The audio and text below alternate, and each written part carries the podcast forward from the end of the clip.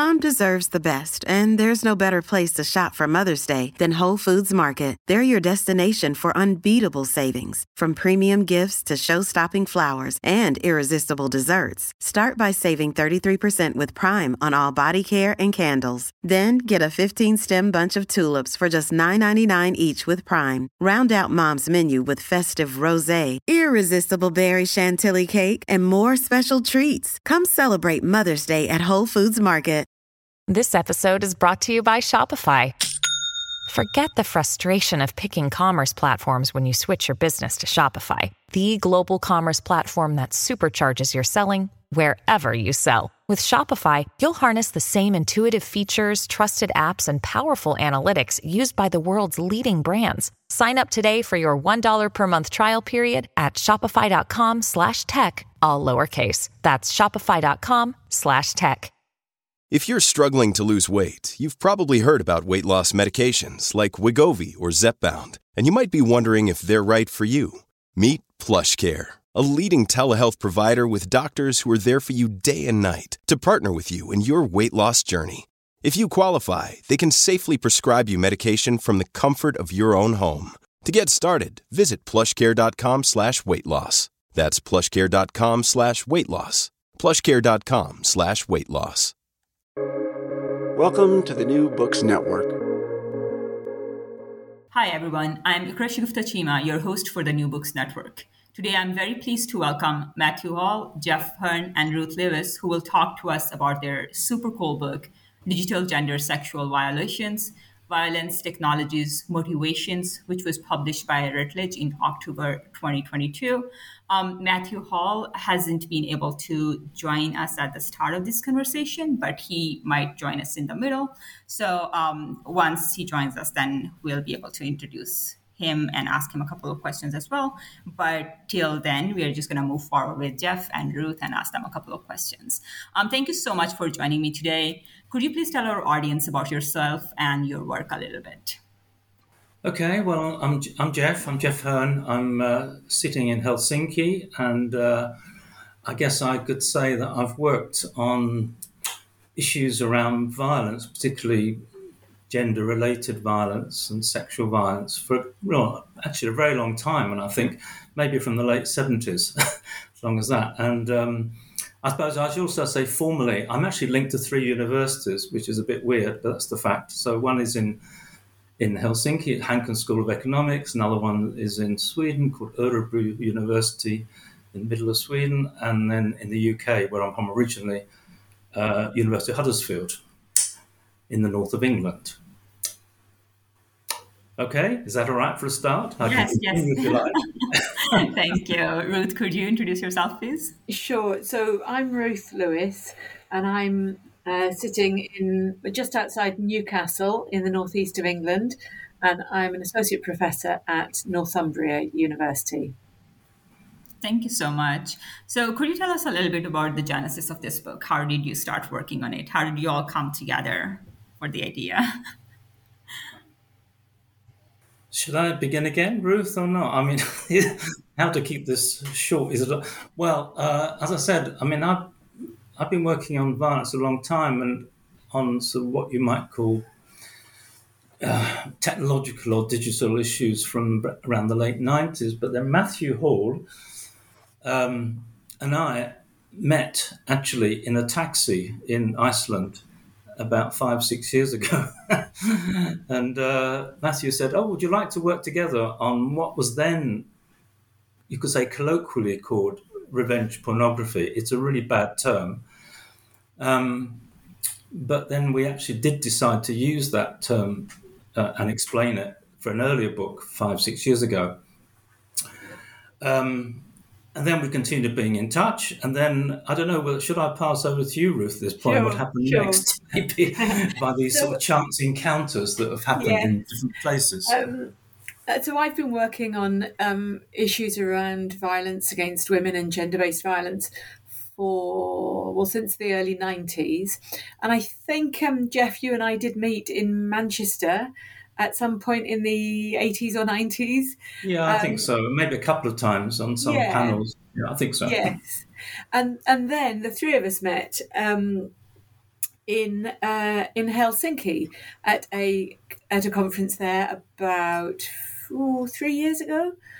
Um, pre-COVID, when in the days when you could actually uh, go to conferences and see each other, and at the conference, then um, Jeff and Matthew were doing a presentation that was in part about upskirting. And at the time, I, I was also doing some work about upskirting, and there weren't many people doing that work. So it was it was just great to um, to make that connection. Um, and we started working on a, on a number of things, including a project about upskirting. And then I was really delighted when the two of you invited me to join with you in doing a second edition of your book, Revenge Pornography. Um, uh, and and that that's how we all all um, started out on the book, really. Yeah, although I think if I jump in, I, I, wouldn't say it's a second edition. Actually, in some ways, it's actually a very different book, and uh, not least the title is very different as well. And uh, I think we we've struggled for a long time about how the term revenge pornography is used in the media a lot, and used in newspapers and, and culturally. But it's a, re- as I said earlier, it's a really bad term actually for very, all sorts of reasons, and uh, we try and recognise that. So I guess what we've been doing in is he's looking at a, a, wider, a broader range of different violence, violences and violations and abuses, uh, both in other work and also in this particular book. Yeah. Cool, thank you. And now that you have mentioned it, um, would you also elaborate a little bit about like why you think the term uh, revenge pornography is problematic and how people should approach it? Do you want to go, Ruth, or should I? I don't mind. Um, well, why don't you? Because you, it's um, you know, it's a, the title that you've used well, in your previous book, and, and I think I think the first thing. Well, I mean, I think there are several arguments, and I think one is yeah, just saying that it's, it's a term that became popular, you might say, and fairly well used. I guess around I don't know exactly, but maybe maybe ten years ago. I'm not sure. Um, but I mean, one of the problems is that it, by by using the word pornography, it if you like, pornographizes what has been what has been done. I mean, I mean, it puts it into that frame, and a lot of online digital abuse or abuse of partners or ex-partners is not about that, and it's actually redefining something um, in a very sort of inappropriate way. And of course, another, I mean, again, I mean, the word revenge, and one could discuss, and of course, some of these activities, and of course they're mainly by men. I mean, you know, not not one hundred percent perhaps, but I don't know, maybe ninety percent. I don't know. Um, some are about revenge, and some are about other kinds of motivation. Um, and then there's also an argument that a different argument coming from a different direction that that all or most much pornography is a kind of revenge on women or certain kinds of pornography. There are many kinds of pornography, of course. So um, I think whenever we've used it, at least in recent years, we've tried to put in inverted commas and then perhaps explain how there are. The problem is, and we discussed this in the book quite a bit, terminology is quite a problem actually in this area without getting too pedantic in itself. Um, because I mean, there are lots of terms like, you know, technologically facilitated intimate partner abuse. I mean, that could be one phrase, but that's five words, isn't it? I think. So it's not, and then you know, or uh, you know, online online partner or ex-partner violation, or and so on. One have all sorts of different terms, and I guess one of the things is that they're not always so easy to say quickly. But we are talking about different kinds of violations. Yeah, not all not all to do with partners or ex-partners actually, but I guess we'll come to that a bit a bit later. Yeah. Do you want to do you want to add to that, Bruce? I mean, no, your... no. I think. Well, I suppose the only other thing to say is that um, the term revenge can be read as victim blaming as well, because revenge suggests that there's been some offence or some behaviour to take offence at, that you're that the perpetrators are responding to, and that and it suggests some sort of justification.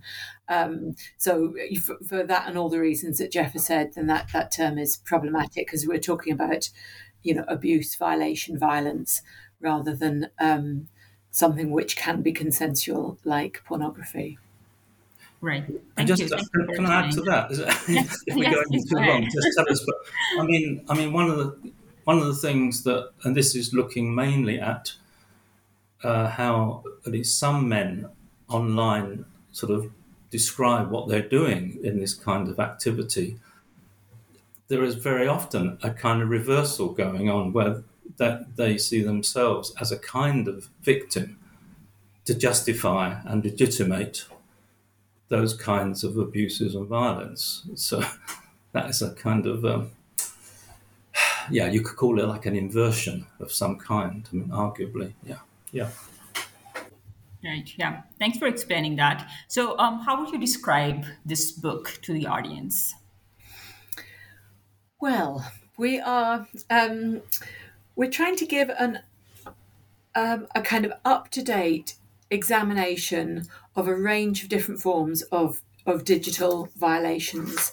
So we talk in detail about some particular forms, but before that we try to um, to sort of position these forms of violation in their social context and to theorize them, to consider issues around terminology, like Jeff has mentioned, um, to um, think also about how we measure, how we research these um, these issues. So we we look at um, the kind of sort of theoretical explanations of how, um, or, or rather, what what purpose um, digital gender sexual vi- violations serve and how we might understand them. You know, we, we use this term digital gender sexual violations, which I don't think is used more widely elsewhere, and we, we break down what we mean by each of those parts and why this terminology is. Um, is an alternative to other terms like revenge pornography or image based pornography or um, online abuse you know all of which have a have some value but this this term digital gender sexual violations it, we think is a really useful kind of umbrella term for all of those different types and so then we we uh, look at in detail at some empirical data about some different sorts of um, digital gender sexual violation. So we look at online abuse of feminists, upskirting, so called revenge pornography, as well as a range of, of others. Um, and, and here we're, we're drawing on empirical data from research that we've done together or in various combinations of, of uh, the three of us. And we're, we're providing information both from the um, a, victimological perspective, so victims' experiences, and examining perpetrators and how they engage. So, for example, the chapter on upskirting looks at how perpetrators um, on uh, dedicated websites for upskirting, how they engage with each other about upskirting. So it tells us a lot about upskirting as a phenomenon, but also a lot about about men's what we call um, homosociality and their desire for kind of kudos and status with each other. Um, so we're we're looking empirically, we're looking from a, a you know both perspective of perpetrators and of, of victims. And then the final section is um, about some wider implications. We look a bit at some of the sort of policy, um, socio legal implications of uh, this form of digital um, violation. You know, we, we don't, it's not a book about about policies and, and what to do about these violations, how to eradicate them from our worlds. Um, but we, we make some suggestions about kind of effective interventions. So that is a is a brief overview. Jeff, um, feel free to. Yeah, I think that was really good, actually. Yeah, I mean, um, I will just say a word about the about the title again. I. Yeah, I mean, we we use the word digital rather than online. I think it's to get up. Well, there are several reasons again, but it's partly to get away from the idea that these violations are only about, say, somebody sending an abusive email or, or, or um, yeah, sending images around by iPhones. I mean, obviously that's really important. That's not the only possibility, and increasingly, actually, the technology is perhaps moving away from that in terms of things like virtual reality and so on, um, which we discuss briefly in the book, uh, not primarily. And then this middle bit that sort of we've had sort of debates on this amongst the, three of us, and uh, we use this term gender hyphen sexu- sexual as as like one one word. And this actually actually goes back to a long debate. In fact, I remember um, Liz Stanley and Sue Wise wrote about this. I think in the maybe late seventies, early eighties, about how you know how does one sometimes see something as gendered or sexual or or both, if you understand, drawing a line is a bit difficult and impossible in some situations. And then we use the word violation. I mean, that's again, one could debate this long, but I mean, sometimes violence is used in very particular ways. Obviously, physical violence is what comes to mind usually for many people, but also sometimes violence is used in relation to intention, sorry, the intend, intention to harm yeah, intending to harm, which is a bit different talking about the experience of violation, which may or may not be intended, if that makes sense. Um, so, I mean, yeah, we go through this kind of thing in the beginning of the book and then hopefully follow it through with some of the examples that Ruth mentioned and then some of the sort of broader implications towards the end. Yeah, definitely. Um, I do agree on the terminology just because um, I was working on a book and that was like one of the you know biggest things that I had to contest with. is like how do you be specific but also at the same time like be comprehensive in a way like when you refer to these ideas. So I really appreciated that you paid um, a lot of attention to just kind of like clarifying the terms that you're using and what do you mean specifically by those terms. So um, you mentioned that you have been working on um, violence, gender, sexual violence, pornography for some time. Which changes have you observed in the trends for d- digital gender, sexual violence and the way media and scholars of different genders or sexual orientations have treated these trends over time? That's a big question, isn't it? That is a big question. It's a really big question, that one. It's the yeah. yeah, I don't know. Um, shall I, shall I make a start? Yeah, you're you're very welcome to make a start. Because yeah. I think it's a it's a really it's a really good question and really topical because. Uh, I'll start by by um, talking about my teaching experience. So I've been teaching this subject for um, I don't know thirty years, and I really noticed that young people today they come into the classroom with a much greater awareness and more advanced level of understanding about the issue. So when I used to teach, I, I taught a module called Intimate Partner Violence for decades. And when I used to teach it, then the first few weeks would be spent trying to convince the students that it was indeed a gendered phenomenon and that the perpetrators were mostly men and the victims were mostly women. And there'd be a lot of back and forth about this throughout. You know, there'd be quite a lot of resistance about that. Um, so this is kind of late 1990s onwards. Whereas now, in the last few years, and it's probably kind of in the post Me Too era, I notice that students who come to the classroom, they get it they don't need persuasion about that. You know, they, they, they often want to say, yes, but what about when women are violent or what about men's experiences? It's important to pay attention to that too. But they, they understand it as a gendered ph- phenomenon. And they also have an understanding of it as a much wider phenomenon. So late 1990s, I think there was still a kind of public perception, for example, of intimate partner violence as being about physical violence. It's some awareness of emotional abuse as well. But I think this term coercive control, introduced by Evan Stark, has really resonated, and um, certainly my my students have got an understanding of all kinds of gender-based violence as being about power and control. And again, they don't need convincing of that; they get it. So I, I you know, I feel really cheered by that. Actually, you know, writing the book um, meant that we were kind of immersed in some pretty grim material a lot of the time. But every now and again, you know, I take my head out and think, no, things are changing because look look at how new generations of young people kind of approach the issue. But I think that there are still pressures to de-gender discussions about the phenom- phenomenon. And I think this happens probably more on a policy and a government level. I don't think it happens so much in scholarship.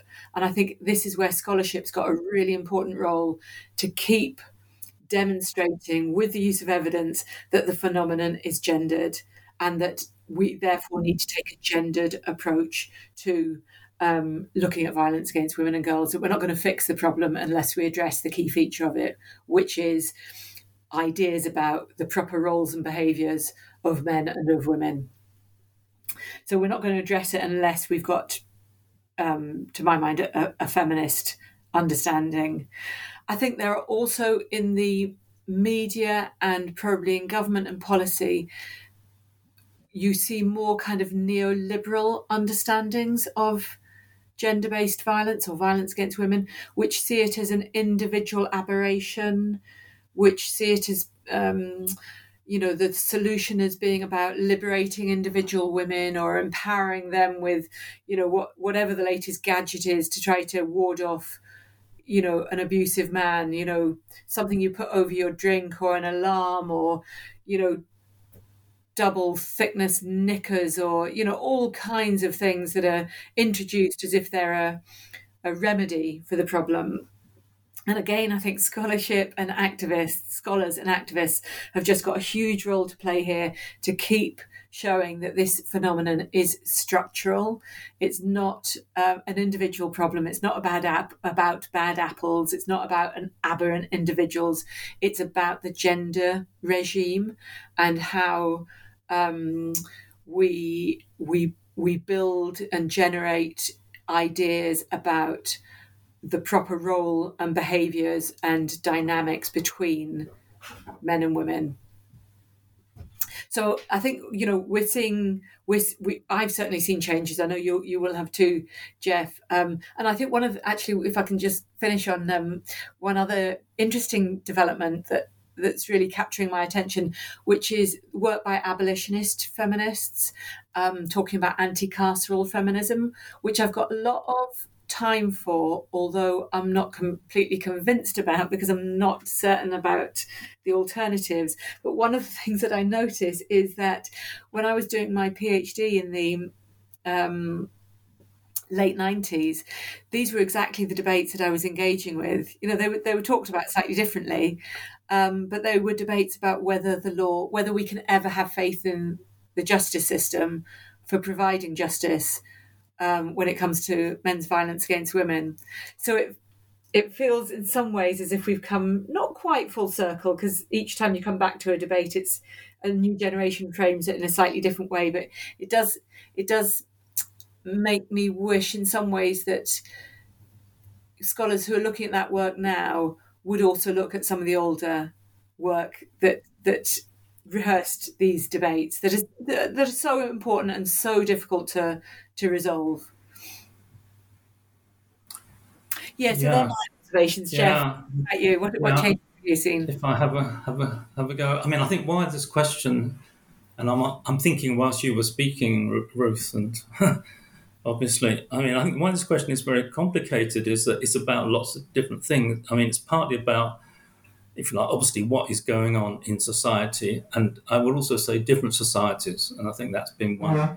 greater awareness. I mean, this perhaps sounds so obvious to say that I think a lot of debates in the say 70s and 80s were very national, very ma- nationally located. So there's what's going on, on in society, then there's you know then there's the whole sort of how that is represented or responded to media and government, as you mentioned, Ruth, and then there's scholarship, and then there's last, but probably should be first, activism. And, and, and there are changes in all of those, and they kind of interconnect with each other. I mean, the first thing I was involved in, I think this is right, was around sexual harassment, actually, with my my dear late colleague Wendy Parkin in the late 70s, early 80s. That's what we were looking at in workplaces. And then, and then sort of looking at child abuse, actually, and then men's violence against what we call known, known women, with with again dear colleague Jalna Hanmer and and others, and um, so in a sense, you know, the focus of actually studies can change for individual scholars. Um, but also, I think there's something that's changed. Uh, I mean, maybe this is now misremembering, but you know, when I think back to the 80s or even early 90s, I think there was more sort of attempt to separate both different kinds of violence from each other. Um, you know, there was sort of the psychologist doing something over there and the sociologist doing something over there or somewhere else. And there was a kind of narrower attempt to look at different kinds of violence separately. And I think, and also perhaps to look at, you know, say psychological explanations like versus cultural or cultural studies explanations or, or political or even economic. But I think now there's there's more coming together of realizing both how different kinds of violence connect with each other and also without being too sort of over positive you might say i think that, there is there is more work that is amongst scholars and act- activists as well of course looking across what you might call um, well as a shorthand different sort of disciplinary or positions, you might say. I mean, I think there was more segmentation. I don't know if you agree with that, Ruth, but that's one sort of observation. But, and then, of course, the other thing is that, I mean, in terms of this focus of this particular book, obviously, I mean, I don't know. I mean, technology is not new, and actually, that's one thing we've actually written about a little bit and talked about amongst ourselves. I mean, technology, and that's partly one, one that's one little argument, or big argument, why actually the, the term technological facilitated is not perfect either. Because I mean, you know, guns are technology, and and uh, knives are technology, and you know, pens are technology. But I mean, of course, there have been a, there has been a, a huge change in terms of digital technologies. I mean, one can date it perhaps from the I don't know middle '90s or something like that. Um, so that so the forms have changed as well, and um, and of course that's also affected issues around pornography. I mean, I'm not a specialist researcher on pornography. Um, I've done some work. You, you, can't avoid it, but I've perhaps I have tried to avoid some kinds of pornography research actually. Um, but of course, the whole the, sorry, I should say commercial pornography industry has changed fantastically compared, say, well, historically, you can go back to 19th century or centuries ago. But of course, the technology, such as it is now, has transformed that. So the, the old fashioned way of doing technology and also doing, whether you want to call it prostitution or sex work, that's a whole debate in itself, has also changed, obviously, massively. Um, as well as, um, I mean, I do recall in the late 90s coming across the work um, of Gail Dines, very important research in the US, um, which was cataloging was cataloging. She, sorry, she was cataloging these encyclopedic resources online about where men could. Uh, let's say buy women or buy women's bodies. Yeah, I mean, so that was a sort of encyclopedic sort of resource, you might say which uh, was obviously much more accessible than was the case in, say, even the 70s or 80s, relying on um, different kinds of written or telephone technologies. Yeah. Anyway, so I think there's more of these in, interconnections, plus also this transnational, we can, this international connections have become very important. Sorry, Ruth, you I saw you uh, well, waving your hand. about, about, transnational connections, then um, I think you know we, like many other researchers, have now a much more intersectional approach than than was adopted in the 70s, 80s, 90s. I mean, I must say, I think this is overstated sometimes because there yes, was, yes, I agree. Particularly, particularly activism and practice was very often intersectional. You know, it was lesbian feminists.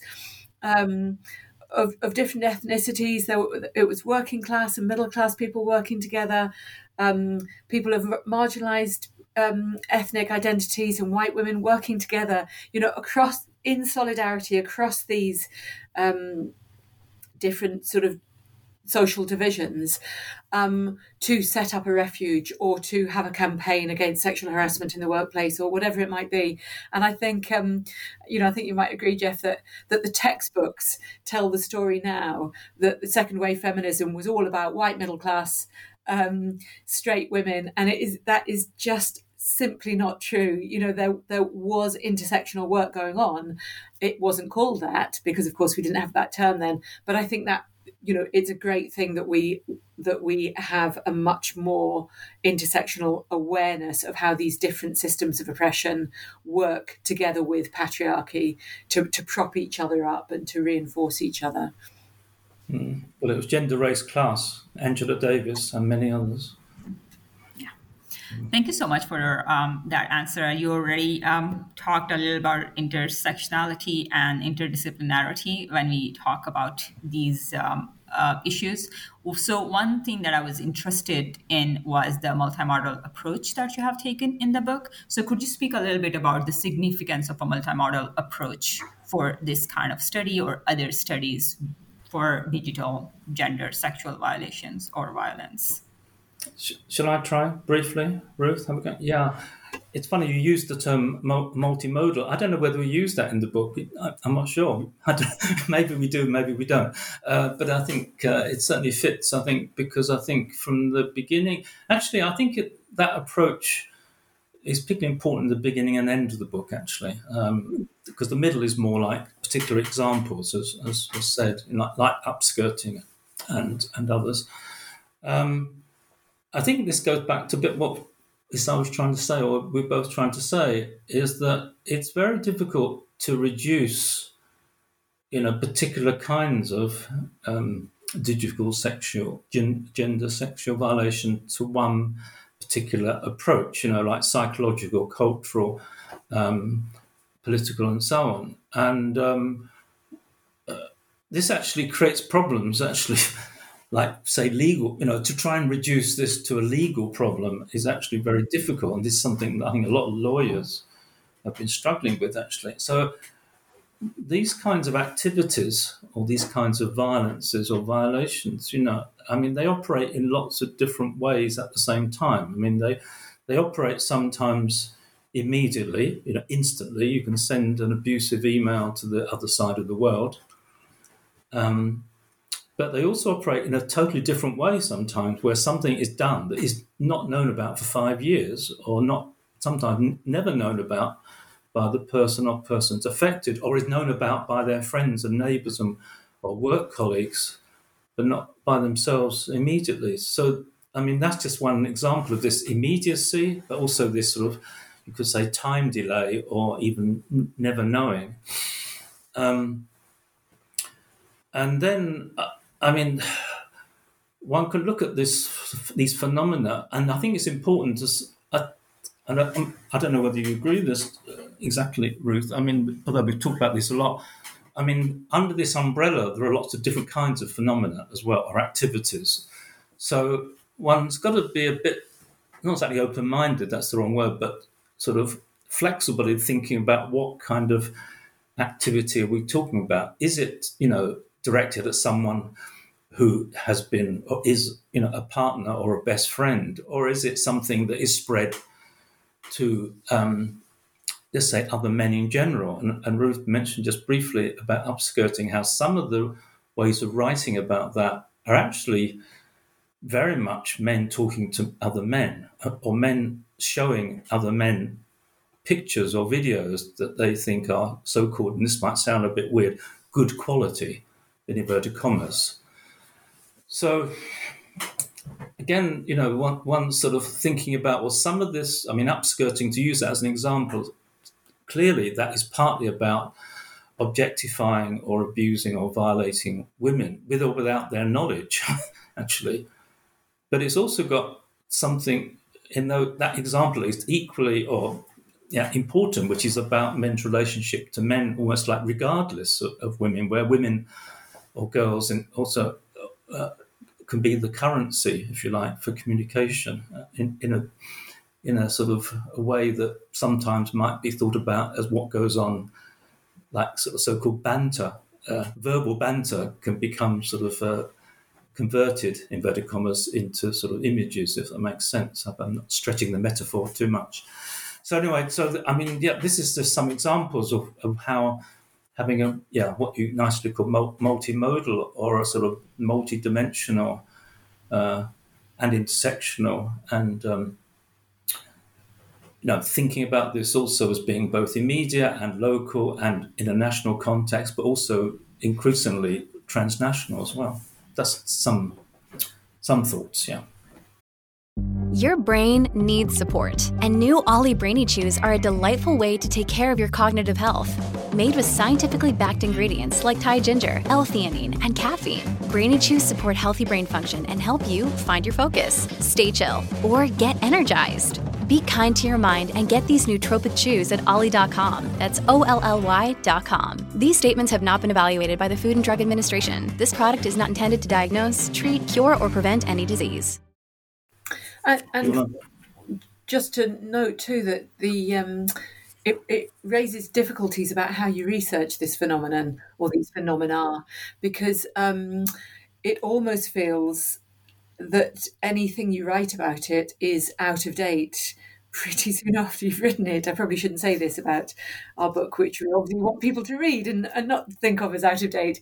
But the the different um, forms techniques of violation are changing and developing all the time. We talk about some emerging ones about, um, like Jeff mentioned, using AI for so-called deep fake um, pornography um, amongst others.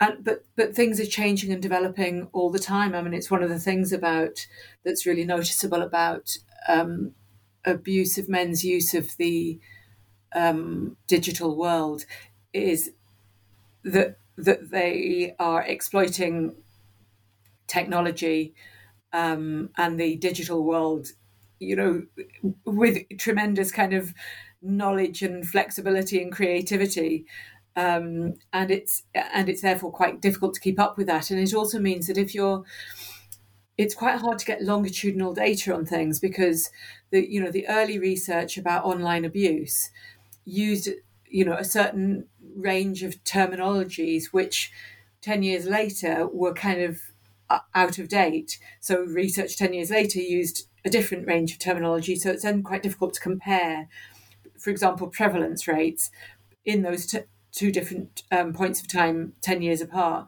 because they're exploring slightly different things or perhaps 10 you know at the earlier point sending um, uh, so-called dick pics sending abusive images wasn't wasn't so common. 10 years later it's really common. So it wasn't just it, um, explored earlier on. So it, it, presents some methodological challenges as well as kind of um, more sort of conceptual challenges as, as jeff has suggested. Perhaps just one quick thing to sort of add to that, which perhaps we haven't mentioned enough because it's perhaps so obvious, which is the basic issue of talking about things being in real life and or virtual and being online or offline. I mean, maybe this is so obvious, perhaps, but I mean that's, I mean, those very words. I mean, everyone knows what they mean. I think in real life and virtual, but they're both and online and offline. But what goes on is more complex than that. And of course, what happens virtually or online, if you want to call that, of course, you know, obviously has major physical bodily effects. I know this perhaps is too obvious, but that is a sort of major theme, I think, running through the book and through these debates, which actually are, are is complicated both like le- legally, for instance, and also analytically and politically as well, actually, as well. Yeah. I, I think it is really important to mention that actually, Jeff, even, even though it seems so so obvious, because it, it explains partly why, for example, police have been so slow to respond to online abuse because there was kind of a sense of, well, it's just just don't read it. Just don't go on those websites, just come off social media. You know, there wasn't a recognition of the very kind of embodied, visceral um, impact that um, digital violations can have, as well as um, an impact on one's freedom and safety. Because of course there is, you know, they are not neat, discrete categories. The online bleeds into the offline. Of you know, many um, abusive abusive partners will use both online and offline um, forms of abuse. They're not they're not separate activities by any means. Yeah, yeah, yeah, definitely. Um, thank you so much for the comprehensive answer and you already kind of like led to this question now one thing that i was really intrigued by um, was the chapter that discusses online abuse of feminists. So I was wondering if you could speak a little bit about that to our audience. Sure. Um, well, to start with, and um, we must acknowledge the work um, of Mike Rowe and Claire Wiper, who I did the original research with on that project. Although, you know, my thinking on the on the subject has really benefited from Jeff and Matthew's um, from collaborating with Jeff and Matthew. So we. Um, Mike, Claire, and I did a, a small research project, which was the first national victim survey of um, people who engage in feminism and their experiences of online abuse. So it was in the relatively early days of online abuse, but it was inspired by seeing the um, abuse that that women generally were were exposed to, but feminists seem to be particularly picked out for it. And of course, women and feminist women aren't the only people to experience abuse men experience you know plenty of abuse online as well. But what's distinct is that when women experience abuse it very quickly targets their gender targets their bodies becomes sexualized and uses kind of um, gendered patriarchal tropes. So the nature of the abuse directed at women and directed at men is different. So we wanted to explore more about that. Um, so the survey asked people about their own experiences, and we got loads of data about both the kind of what you might call the everyday um, abuses. You know, some people saying, "Oh, it happens every day. It's so so normal. I hardly notice it any longer." Um, others said, "It you know it, it occurs occasionally and it's shocking." Others said, um, you know, it was the volume of abuse that they'd experienced that was really um, significant. So receiving thousands of messages from hundreds or thousands of people, mostly men and boys, um, you know, the, the sense of an onslaught was really um, significant. So one thing that, that we really wanted to explore was this idea of a continuum of violence, because up until that point, the media had talked only really about the really the sort of so-called sledgehammer events, what Betsy Stanko calls the sledgehammer events. So that you know the um, the cases, the Gamergate, um, Caroline Criado Perez in in the UK. You know, people who'd been subjected to really um, high volume um, abuse, but we knew too that there was a much more sort of in inverted commas mundane routine kind of form of abuse that some women were receiving um, much less voluminous um, abuse, but it was still part of their life. It was almost like the wallpaper of their life online. So um, we wanted we gathered information about the nature of it and the um, the the, the kind of key features about you know as i say the, the abuse very quickly becomes sexualized becomes gendered in some cases it's also racialized and it refers to people's sexuality, i.e., you know, um, it's it's homophobic abuse as well. So it's it's not only it's not misogyny on its own.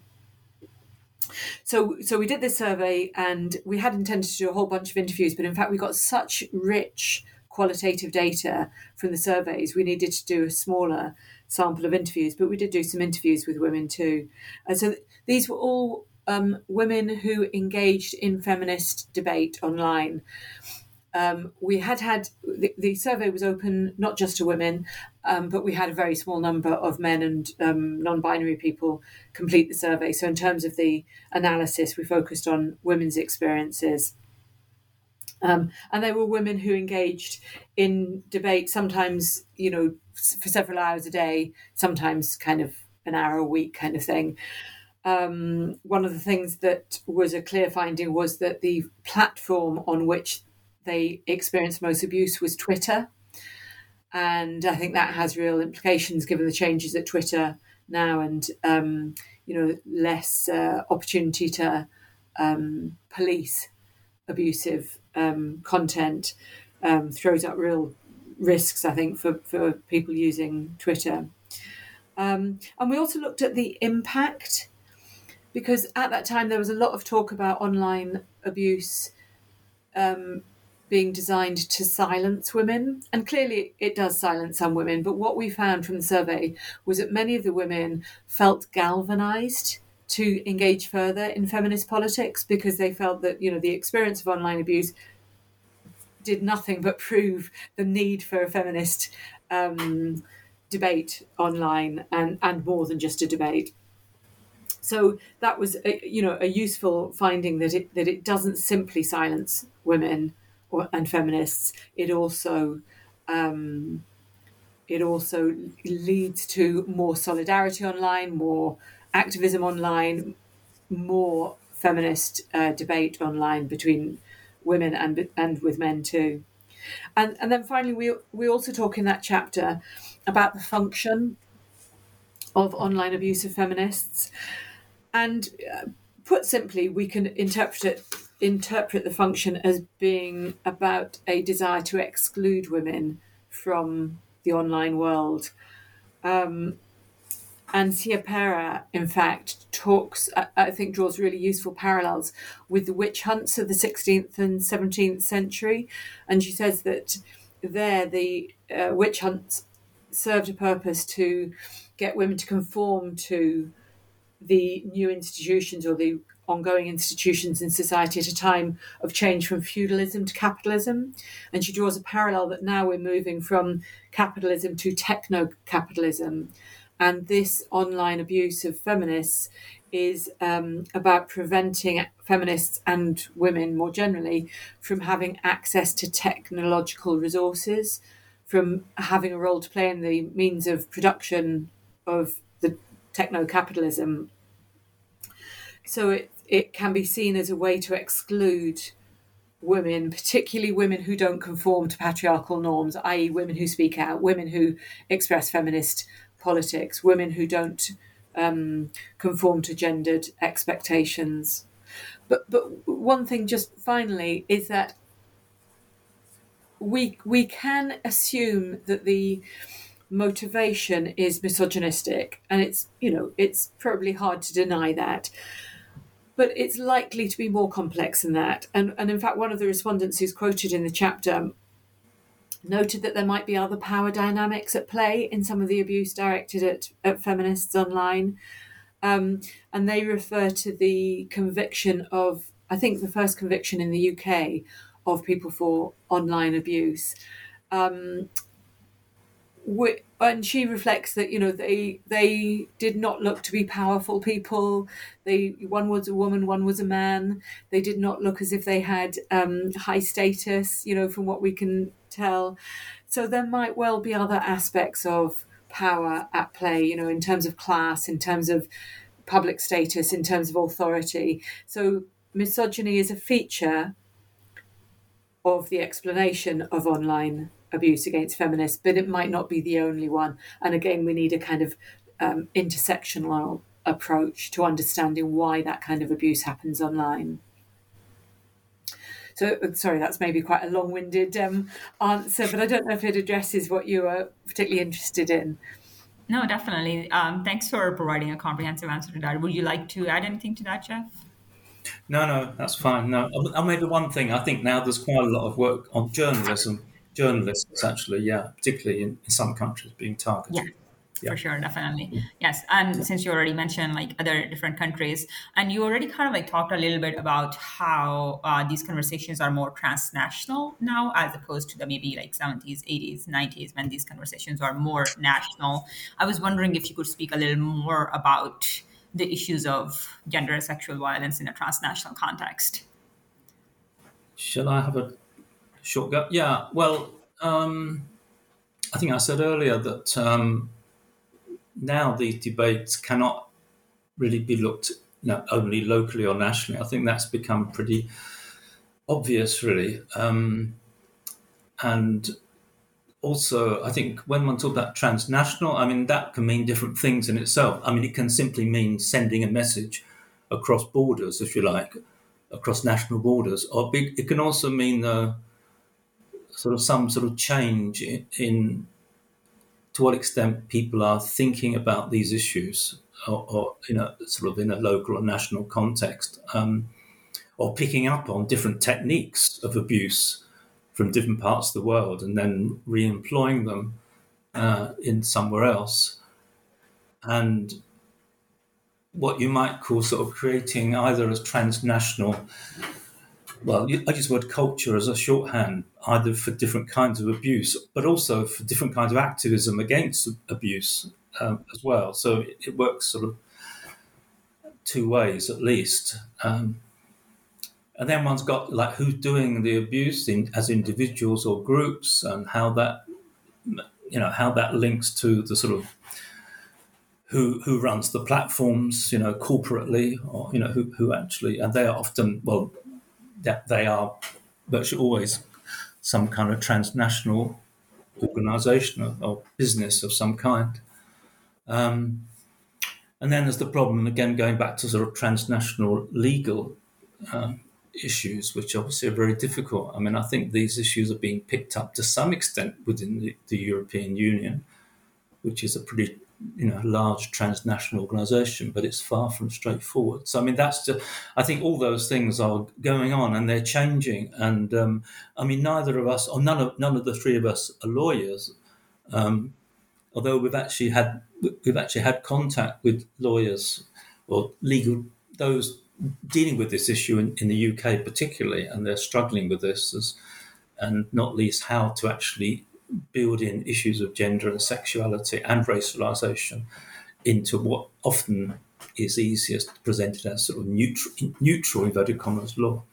So, I mean, I think these are some of the things which now cannot be avoided, which, again, it's going back, it's perhaps one difference or apparent difference to situations in the 70s and 80s when there was less of these kinds of um, uh, abuses. Yeah, that's at some points. Yeah, I should say. I mean, Matthew and I have actually written on this separately. We've also written quite a lot of different things in different permutations, like on upskirting and on transnational uh, specifically, and. Uh, and uh, Ruth has written with colleagues, as you said, on, on the abuse of feminists. So there's quite a lot of overlapping patterns, you might say, going on here. But the transnational thing is part of it, and I think also it links to what is what is happening with different kinds of, you could call it emerging abuses, which you mentioned already around, you know, AI and virtual reality and deep fakes and various combinations and synthetic realities and so on and so forth. And that's actually, we do discuss this a bit in the book, but actually that's, it's a shame Matthew's not here actually, Matthew Hall, because I would say Matthew is the most expert on that area. And that's something the three of us are working on now in terms of this more Im- what you might call immersive or virtual, even sort of limitless abuse, where you don't actually need the bodies of women, or you don't need the bodies of particular women, perhaps I should say, um, to create um, those kind of violating environments, um, and that takes you into some different issues actually. Um, which we could talk about, but I hope you get the. I'm sure you know what I what I mean by this. Yeah, yeah. All right, thank you. Would you like to add anything to that, Ruth? No, no, that's okay, great. great. Awesome. so, sorry, yeah. Okay, so you already um, mentioned some of these issues and mentioned how Matthew would have been a better person to talk about it, but I'm just going to pose the question anyway. Can you speak a little bit about how acts of violence like deepfake pornography, spy camming, cyber flashing, etc., work across different poster post-he permutations? That you mention in your book. Like you talk about, you know, like men to men, men against women. Uh-huh. Yeah. Do you want to comment, Ruth, on this? Or should I, um, or should I have a go? I, I think I'd rather you did. Okay. okay. Well, I mean, this is so, so repeating some comments from half an hour ago, I guess. I mean, it's about thinking about this as a very broad area that's changing, and there are different forms, you might say, and some are very direct, like somebody sends, like, you know, at a certain time and place, uh, an abusive email to somebody else. Uh, or they may record something that they send to somebody else, or they may uh, re- record it and then not send it and send it later, or they may take images and reuse them without consent. So there's many, many permutations here. Um, and that can be done individually or it can be done collectively, if you like, uh, both collectively in the doing and, or collectively in the receiving. And it can be instant uh, or it can be delayed, repeat. And it can, I mean, it's very difficult to remove certain things totally from the internet. It is possible, but it's that's not so easily. So things stay there, or they can be fleeting, or they can be ambiguous. Sorry, this is just a series of possibilities. But then one moves. Um, well, we've talked a bit about upskirting, and perhaps we should just say a word on that again. Is that we looked at various platforms or um, discussion forums, you might call them. It sounds a bit strange thing to say, where men share their images and videos they've recorded. And um, actually, how can I put it? It's a way of gaining status in that community and and we ended up well one of the things we did we used which was a bit controversial a bit risky we taught we used the term polite misogyny. This might sound very strange because the relations they were obviously as i said earlier objectifying women and violating women. But actually some of the conversation was very polite between the men. So it was misogynistic but it was very polite. And it was like giving praise to each other sometimes for you know very great skill, so to speak, in, in doing this. And of course, you can make comparisons with, with other kinds of homosocial spaces, whether they're um, more or less polite or, or more more or less rude. I mean, one could talk about this in say, I don't know, so-called locker room talk, you know, and so on. So, I mean, that's something which is definitely relevant, but a bit different to the way sometimes these thing these things are seen. And then when one gets into this more yeah, virtual reality area, uh, um, well, I mean, there, there, there's, there's many possibilities, as, as you know, and I mean, there, there's a creation of a, of a well, a different, a different reality that, say, um, may use parts of, um, and I use the word parts deliberately of of women or um, to create that reality. But actually, once that's done, that can be reproduced or replicated and, and elaborated on, just like any, any other. And of course, this is also not just visual, and increasingly, we're talking here about multisensory possibilities, including ha- uh, touch or haptic, to use the, the jargon. And um, uh, and uh, as I say, that's something we're working on now, or gradually working on, which is this these possibilities of multi sensory virtual realities that are creating well are abusive and creating the conditions for further abuse with or without actual women's bodies. So that's a, going quite a long way really from where you know where one began, and quite a long way from some of the things that have been done, uh, you know, historically. Uh, let's say let's call it pre this te- these technologies. Um, I mean, you know, yeah, maybe I'll leave it at that. Yeah, that's that's some. I mean, now one last thing we haven't mentioned, which I think is also really important, and again, we're working on this, uh, the three of us, with another colleague, Charlotte Niemisto in in uh, Hanken in Finland, which is about location. and so, I mean, when one talks about these things, it's often thought about in terms of uh, partners, ex-partners, friends, acquaintances, uh, etc. But also, there's the, the added complication of does this relate to, let's say, um, workplaces specifically, you know, um, maybe colleagues or ex colleagues? Does it relate to, say, um, sports clubs or leisure? leisure clubs or religious organizations. I mean, so the kind of other locations that are perhaps a bit different to sort of people's domestic or personal sexual life or their friendship groups I think, or, or, you know, I think are very, very important, and, and they complicate these issues even more in all sorts of ways that we could talk about for hours, actually, because we're writing on that as well. Um, like, how does this relate if, for example, one person in a work team experiencing this, and then do the other colleagues of that person, in a sense, try and support that person, and does that, you know, does that affect them as kind of secondary abuse? Uh, or reactivation uh, um, in some cases. Uh, um, and or do they really just carry on working as if nothing, you know, in order to support the person, they carry on working regardless in a so called normal, inverted commas, way. So these location issues or organisation issues are very, very important. Sorry, Ruth. And, and they throw up, you know, really important questions about who has responsibilities here in terms yes, of employers, right. um, yes. particularly, which is perhaps kind of one of the the last domains I think to really um, uh, sort of explore the responsibilities that that that there are amongst employers um, to address gender based violence. Yeah. Yeah. Yeah, so it's not just governments or yeah. public policy. It's yeah, institutions, organisations, universities, mm. it, employers, as you say, and so on and so forth. Yeah, religious yeah. organisations. Yeah. Cool, thank you. Um, next question that I was curious about is how did you co-write a book? There are you know like three of you, then you have other people who are contributing to you know like uh, for example you mentioned um, that you had contributors for the chapter about abuse against feminists and uh, I was just curious about like how do you manage that? Like what does that look like? well, thank God for email and um, and Teams, um, which is mostly how we did it, isn't it? You know, after the initial first meeting, then um, there was lots of email communication, uh, lots of Teams meetings, lots of sharing of chapters and ideas and so on. Um, and it, it, worked. It it worked really seamlessly. I think. I hope uh, it. I hope it reads seamlessly because you know it's written by three people with slightly different writing styles, and we didn't um, we didn't spend a lot of time kind of um, trying to find a kind of a, a, a shared writing style.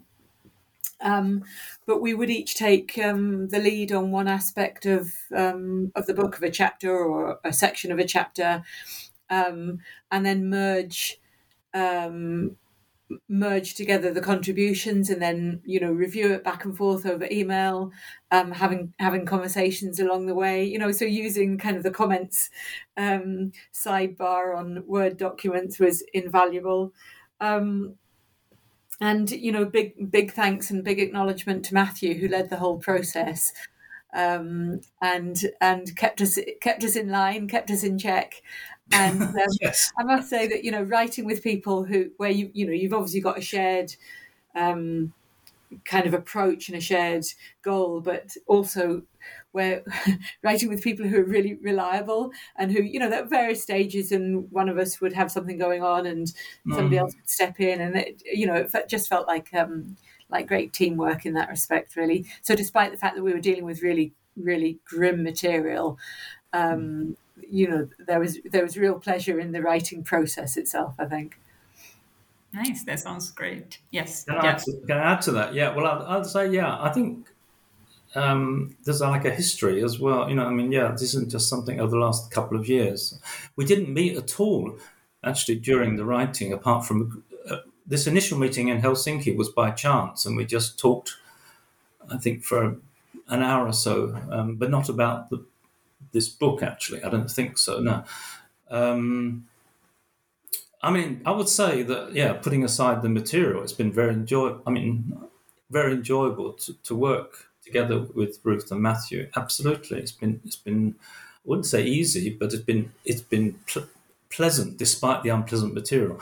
But I mean, perhaps the other thing which I don't think we've said. I mean, perhaps it's fair to say we do have different uh, well, we've got different ideas, of course, yeah, and and we have different um, locations, including uh, geographically. Uh, Matthew actually works in Egypt, actually. So Matthew's in Egypt, Ruth is in UK, and I'm in in Finland, and. Um, I think Finland and Egypt the same time zone actually, which helps at least slightly. But um, but Matthew's background is, I mean, his his background at least is psychology, or, or particularly, especially discourse or discursive psychology. Um, my background's a bit of a mixture. I don't know. It's geography originally, and sociology and social policy, gender studies, and even organisations. Do you want to say? Can I say what your background is, Ruth, or would you want to talk? Yeah, well, I'd say mine is sociology yeah. with a bit of criminology and sociology, yeah, yeah, and gender studies as well. So yeah, there was, mm. you know, if if you had a Venn diagram of the three of us, then there would be some nice mm. overlap, mm. but also some distinct areas, which also I think really helps on a writing project, doesn't it? That you know you're you're bringing different things to the um, project. Yeah, yeah. But we all went through everything in the book I mean, I mean, yeah, some person, one person, you yeah, more or less led on each chapter, more or less, but then everybody went through everything and amended or disagreed or whatever. Yeah, so I think it is a yeah, I think it was sort of consensual eventually. It wasn't always initially in the first first round, but yeah, I think that's I think that's true. I mean, I think so, more or less. Maybe that explains the multimodal, sorry, multimodalness as a way of dealing with that issue. Maybe, maybe. Yeah, definitely. The book does read quite seamlessly, and oh, it good. seems like you make a wonderful interdisciplinary team, which also helps a lot. So, my last question for you is: How do you suggest academics and readers approach this book? Mm-hmm. Mm. Should I start? Yeah, go, you go ahead. Jeff. Yeah. Yeah. Well, I think uh, hmm, there's probably quite a few things, but the two two things occurred to me sort of straight off. Uh, and this might be a bit idealistic, but I would like people to approach it in some sort of dialogue, actually. Because, I mean, maybe this goes back to the multimodal again, actually, because there are different angles on this uh, without repeating, you know, I've said earlier, and different people may be drawn to different angles, like, you know, the legal side, the cultural side, the psychological side. So I think I would be interested in people reading this a bit in dialogue and, you know, taking or disagreeing or agreeing uh, or developing some angles or a combination of angles. That's one thing. I think the other thing, I mean, which is a bit different, is there are different parts to the book, actually. I mean, so some of it is about methodology and some of it is about changing forms of online or violation, etc., etc.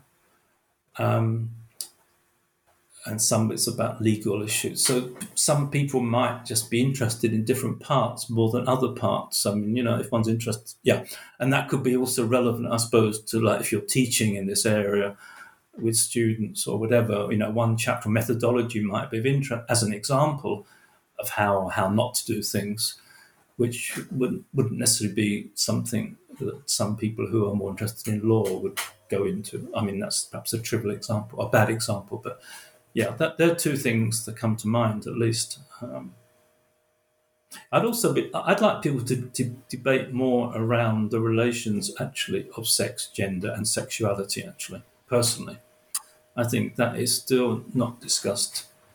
Of course, it's been discussed hugely. Of course, it has, but I think I think that relation between sex, gender, and sexuality, and whether or sexual, and whether those words are really quite good enough. Actually, mm. this might sound a bit weird, but I think mm. yeah, that's, that's yes, I, I, think it's very much about what do these forms of digital violations tell, tell us about the gender sexual order. You know, so it's it's not. It, well, it maybe it is multi-layered, I suppose. I, I was going to say it's not just about the technologies of violations, but it, it is clearly about that. But it's also about how they are sexed and gendered and what they tell us about the gendered sexual uh, order of this moment in time as well. So I hope people will also read it as um, a, an account of um, the phenomenon at this point in time, which in ten years' time will be will be different, but I hope it, it stands as a as a useful kind of record of of where we were at this point in time. Great, thank you so much, and thanks a lot for this wonderful conversation about your book, Digital Gender Sexual Violations: Violence, Technologies, Motivations. I look forward to interacting with more of your work in future.